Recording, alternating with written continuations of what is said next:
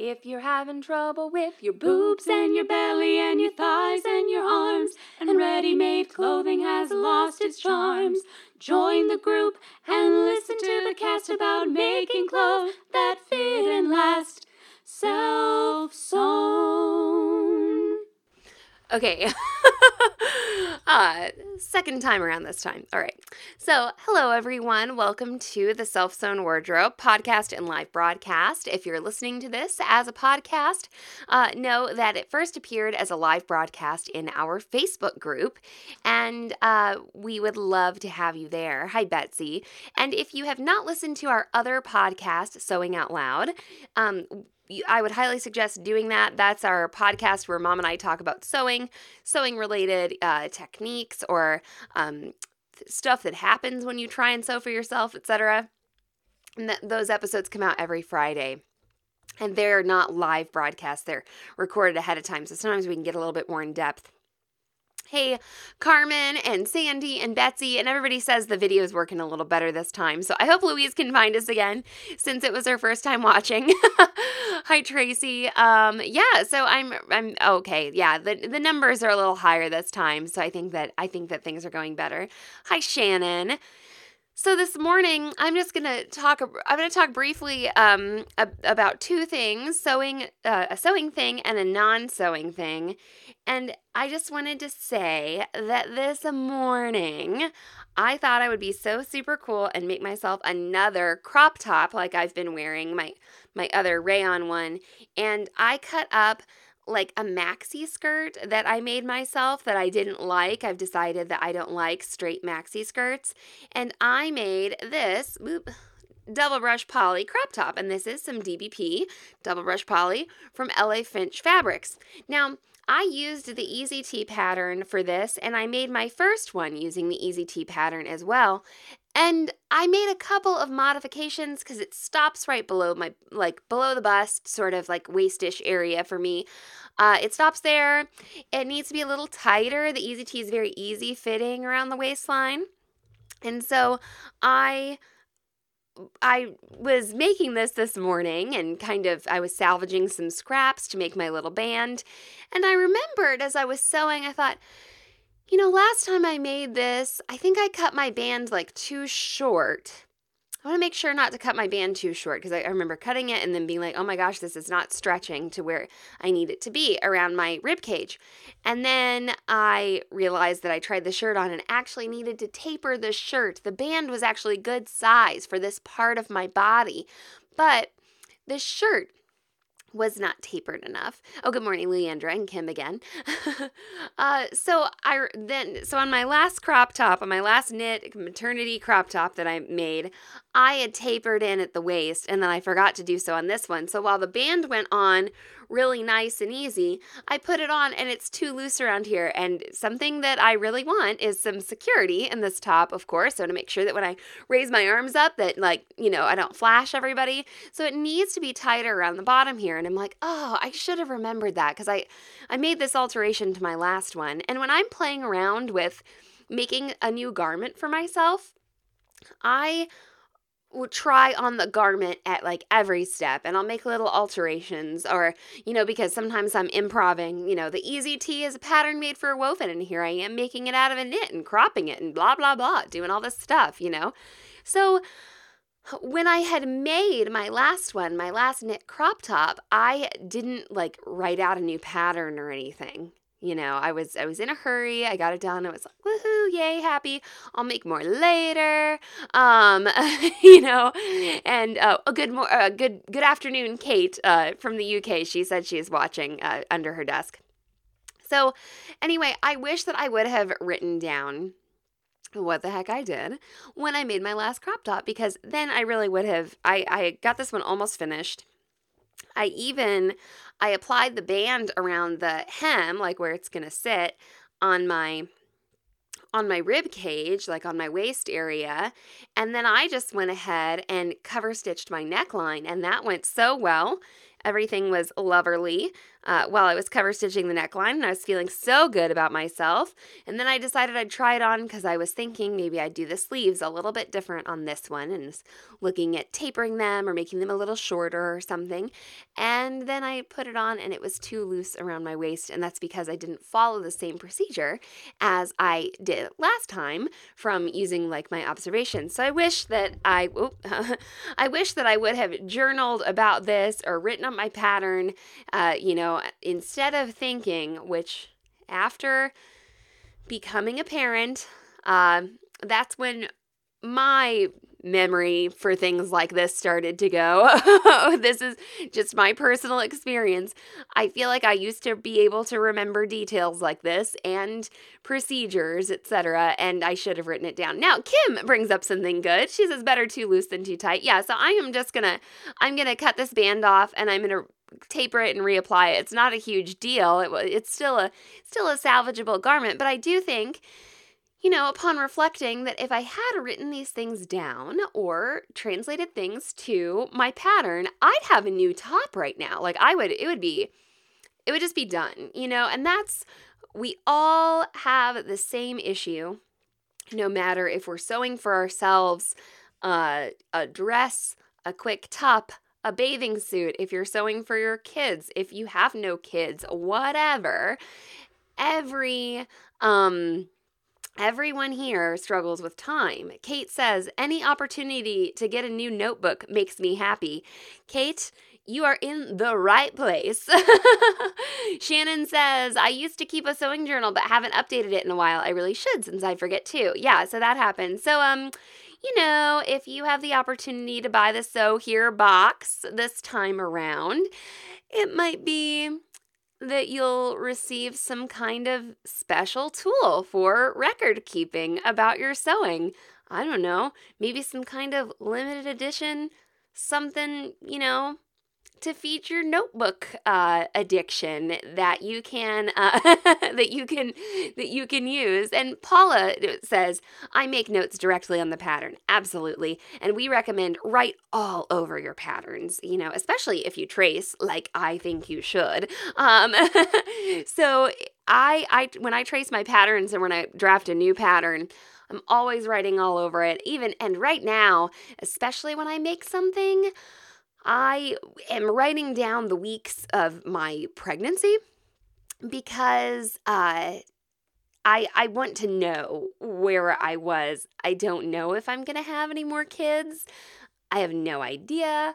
Um, but I, I am writing that down because that will kind of change change things. Yeah, Carmen says team trace. So anyway, uh, the the um the writing down your stuff on your pattern is great, but I had even like what do I want to say?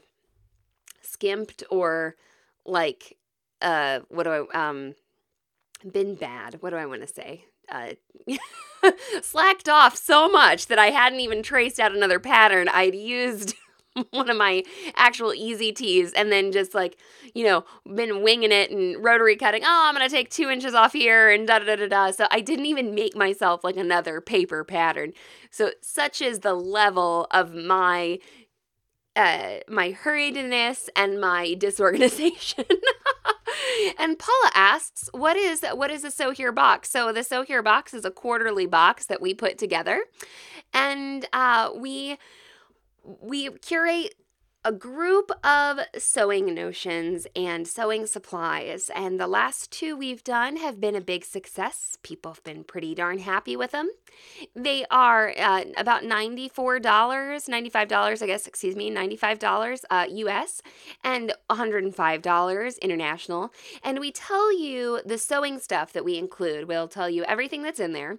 And then we also include some very special, like in house designed, branded things for the box. Like last time we did some some sewing pattern uh, bag covers and we had a special exclusive enamel pin and we also included a scissor fob on some of our special scissors. So I'll tell you everything that's in the box. Um, it's all, you know, definitely that $95 value, and that includes shipping to anywhere in the US, and the $105 price tag includes shipping to anywhere international. Now, the Sew Here box is not available to the general public yet, but this edition is all about knits. We've been having lots of conversations about knits in the group, lots of people wanting to learn to sew them on their sewing machine and their serger, and we are producing a knit leggings class at the moment. So, um, everything in the box will actually help you to make leggings or not. Uh, Betsy says she wore her sewing machine pin at her ASG meeting on Saturday. Yeah, and um, those pins, just in the way that things are working out, I think the people who bought the last box are really going to be the only people to have that pin ever. I don't I don't know how I'll be uh, re-releasing them if I do so at all. So anyway, uh, another little hint to the box of something that probably won't be fully disclosed until after box release is a way to um, keep track of your uh, sewing progress, etc. So, um, so I was going to talk about uh, David Lynch real quick in here because the Twin Peaks premiere was last night, and um, I got the opportunity to meet David Lynch, and it actually kind of relates to our business into you know the online store and ZD sewing studio and everything. So I used to um, get. Oh, Aaron says we can't buy the Sew Here box yet. Previous purchasers of the Sew Here box can buy it, but not people who've never bought the box before. So they get first dibs, and it will be available to the public on May 27th, and it's the 22nd right now. So uh, anyway, okay, David Lynch. So I through a very cool series of circumstances, have made the acquaintance of uh, an artist who lives here in town. His name's Frank Stack, and he was a part of the underground comics movement uh, and uh, knew very famous people like Robert Crumb and Gilbert Shelton, etc. Uh, people who were really big in the comic scene, really big in the art scene. And Frank was the head of the MU art department, the University of Missouri art department here in town for a while. And so when I I met Frank during my last year of college and he was planning a trip to Paris and I was like I've, I've lived in Paris you know I lived there for a semester and he's like oh cuz like I would like somebody to go with me to help me out. And Frank is your classic distracted professor, okay? He needs Hold on. You're going to be picked up on the mic. Laughing there, mom. on the phone mic. okay. So, uh Frank um Frank took me to Paris once. I helped him out. Made sure he didn't get uh didn't get lost in the metro, et cetera, et cetera. And um I I was being helpful. And I ended up going back to Paris with Frank five or six times. One of the last times I went was October of 2011. And Frank was going there to research how to open up a print shop. Okay, how to open up a, a, like a lithography studio okay um so he's he's wants to go to this super famous print shop in order to get experience and like learn from them and make a couple of prints, okay? And when I say super famous print shop, I mean places where Picasso and places where Picasso and Kandinsky and uh, it's where Henri Matisse's jazz was first printed, and they uh, anyway, so this this place is called Idem. It used to be called the Mourlot Print Shop. I don't know if we have anybody in Paris. Okay, so um, they uh, we we had we had the opportunity to go there, and my husband we weren't we weren't engaged, we weren't married yet or anything like that. My but uh, so my boyfriend at the time was like talking to Frank, and Frank's like, well, the print shop just got back to me, and they said, you know, we can we can go there and we can make a couple prints and we can get some information, but David Lynch is going to be there and all of their attention is going to be on David Lynch. And I was like, who the hell is David Lynch? You know? so um, uh, and and my boyfriend at the time is like, you don't know who David Lynch is? Oh my god, like it's so important. Like this guy is so so um very you know uh, important. He's a director. Blah blah blah. Mulholland Drive, Blue Velvet. Da da da da, all these movies. I'm like, I don't know who that is. And I was like, is he like an artist? And Frank is a fine artist. He's a figure drawing, you know, expert. And so he, he, um, is like, I'm to look up David Lynch's stuff. And must say, Frank is not super impressed with David Lynch's lithography, okay? he's not he's not super impressed with that. Um, but you know, he was excited to meet him because he'd seen his movies and he uh you know, he he likes he likes movies too. So anyway, I I'm thinking Frank is kind of the bee's knees here. And then we get to Paris and hold on a second. okay, so uh, we we get to Paris and uh, David Lynch is like sitting there, and I don't know who the hell David Lynch is like still. Um, but we got to say hello, and Frank is like super awkward. He's like, "Hey, Mr. Lynch, you know." Uh, I really like your movies, you know, and I don't say anything to him. He's busy, he's surrounded by assistants, etc., etc., and he, uh, he's making prints and then we get to make prints. And that's where i made the zd sewing studio thread with your presser foot up print. Frank was like you need to make a print. Uh, and i was like i don't know. Uh, and then i was like maybe i'll do like a self-portrait. Tried to do a self-portrait. It was terrible. And um, so then i started to do this lady with her foot up and ended up doing the thread with your presser foot up print. Now um, then midway through well it, it uh, before that, before before this special thing happened, um, when when we when I when I uh, when the special thing happened in Paris that that year, uh, I was staying at the apartment while Frank went to the print studio or something and meeting up with him later and I went and got us two sandwiches because I was wasn't sure if he was going to have lunch yet. And so then I get to the print studio and I go in and it's just me and David Lynch. And um, I can hear him on the phone. And if you've ever watched Twin Peaks or, or seen him on video or anything like that, and he kind of talks like this, and on Twin Peaks, he plays like a, a deaf um, FBI agent. And he he kind of talks like his character a little bit. I heard him on the phone saying something like, I need a sandwich. I need a da da da da da. And when I got to the print studio, like I said, it was just me and him, and Frank had gone off with somebody else for lunch. And so I was sitting in the back eating my sandwich, like trying not to bother David Lynch. And so then um, I had overheard his conversation. And so he gets off the phone and I go over to him and I'm like, Hey, Mr. Lynch, um, I overheard that you don't have any lunch and I've got this extra sandwich here. Would you like it? And he was like, well, sure, you know. And I was like, okay. And so then I gave him his, the sandwich and then I left um, and went back to my corner of the print studio because I didn't want to like sit down and bug him. Also, I had no idea who he was. so I had no idea like who I was talking to. I didn't know. I wouldn't have been able to say anything like my favorite movie of yours is such and such, you know. So anyway, that was pretty funny. And a lot of people have highlighted their trip would have been meeting David Lynch, and that would have been really super cool. But that trip is actually where my boyfriend at the time flew to Paris, unbeknownst to me, and then proposed. And so we got engaged. And actually, my husband got to he got to say hello to David Lynch too. He got to come to the print studio. He got to spend. Uh, we were there. I was there for a total of two weeks. He was there for one week, and he got to say. I think I saw him go up to David Lynch and say, "Hey, Mr. Lynch, I really respect your work." And I'm like, "Okay."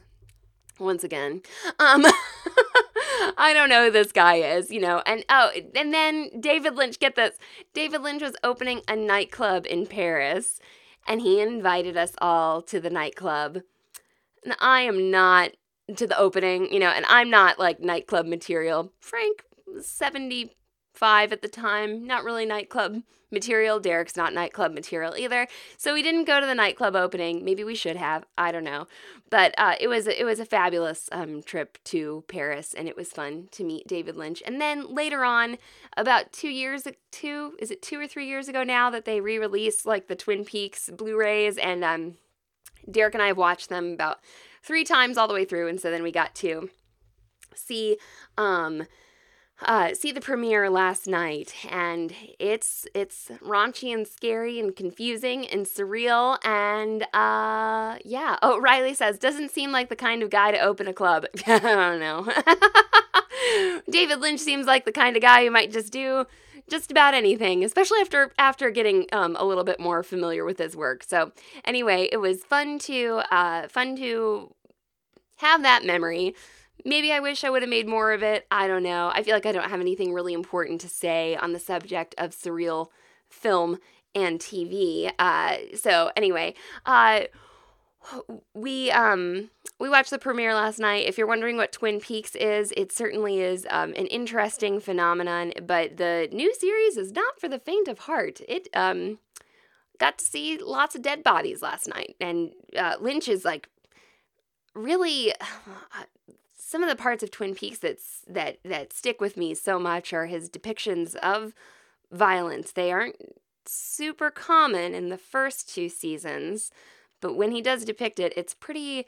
It seems pretty raw, and um, I almost, in a way, feel like he's, you know, he's not like glamorizing the violence, and a lot of the violence is towards women, and so I, it makes me like all um, it can make me feel like uncomfortable and sad and stuff. But I'm like, you know, he's not like, uh, you know, doing like a glorified, you know, like rape scene or something like that. You know, he's actually depicting uh, what someone might go through. Anyway, all right. Well, uh, Mallory's film podcast will not be ever happening because I'm not good at at talking about film. Sandy says all of my Twin Peaks knowledge comes from spoofs on The Simpsons, and Riley says me too.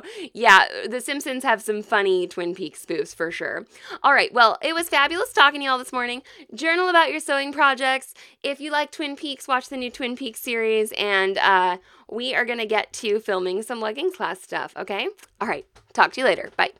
If you're having trouble with your boobs and your belly and your thighs and your arms, and ready made clothing has lost its charms, join the group and listen to the cast about making clothes that fit and last. Self sewn.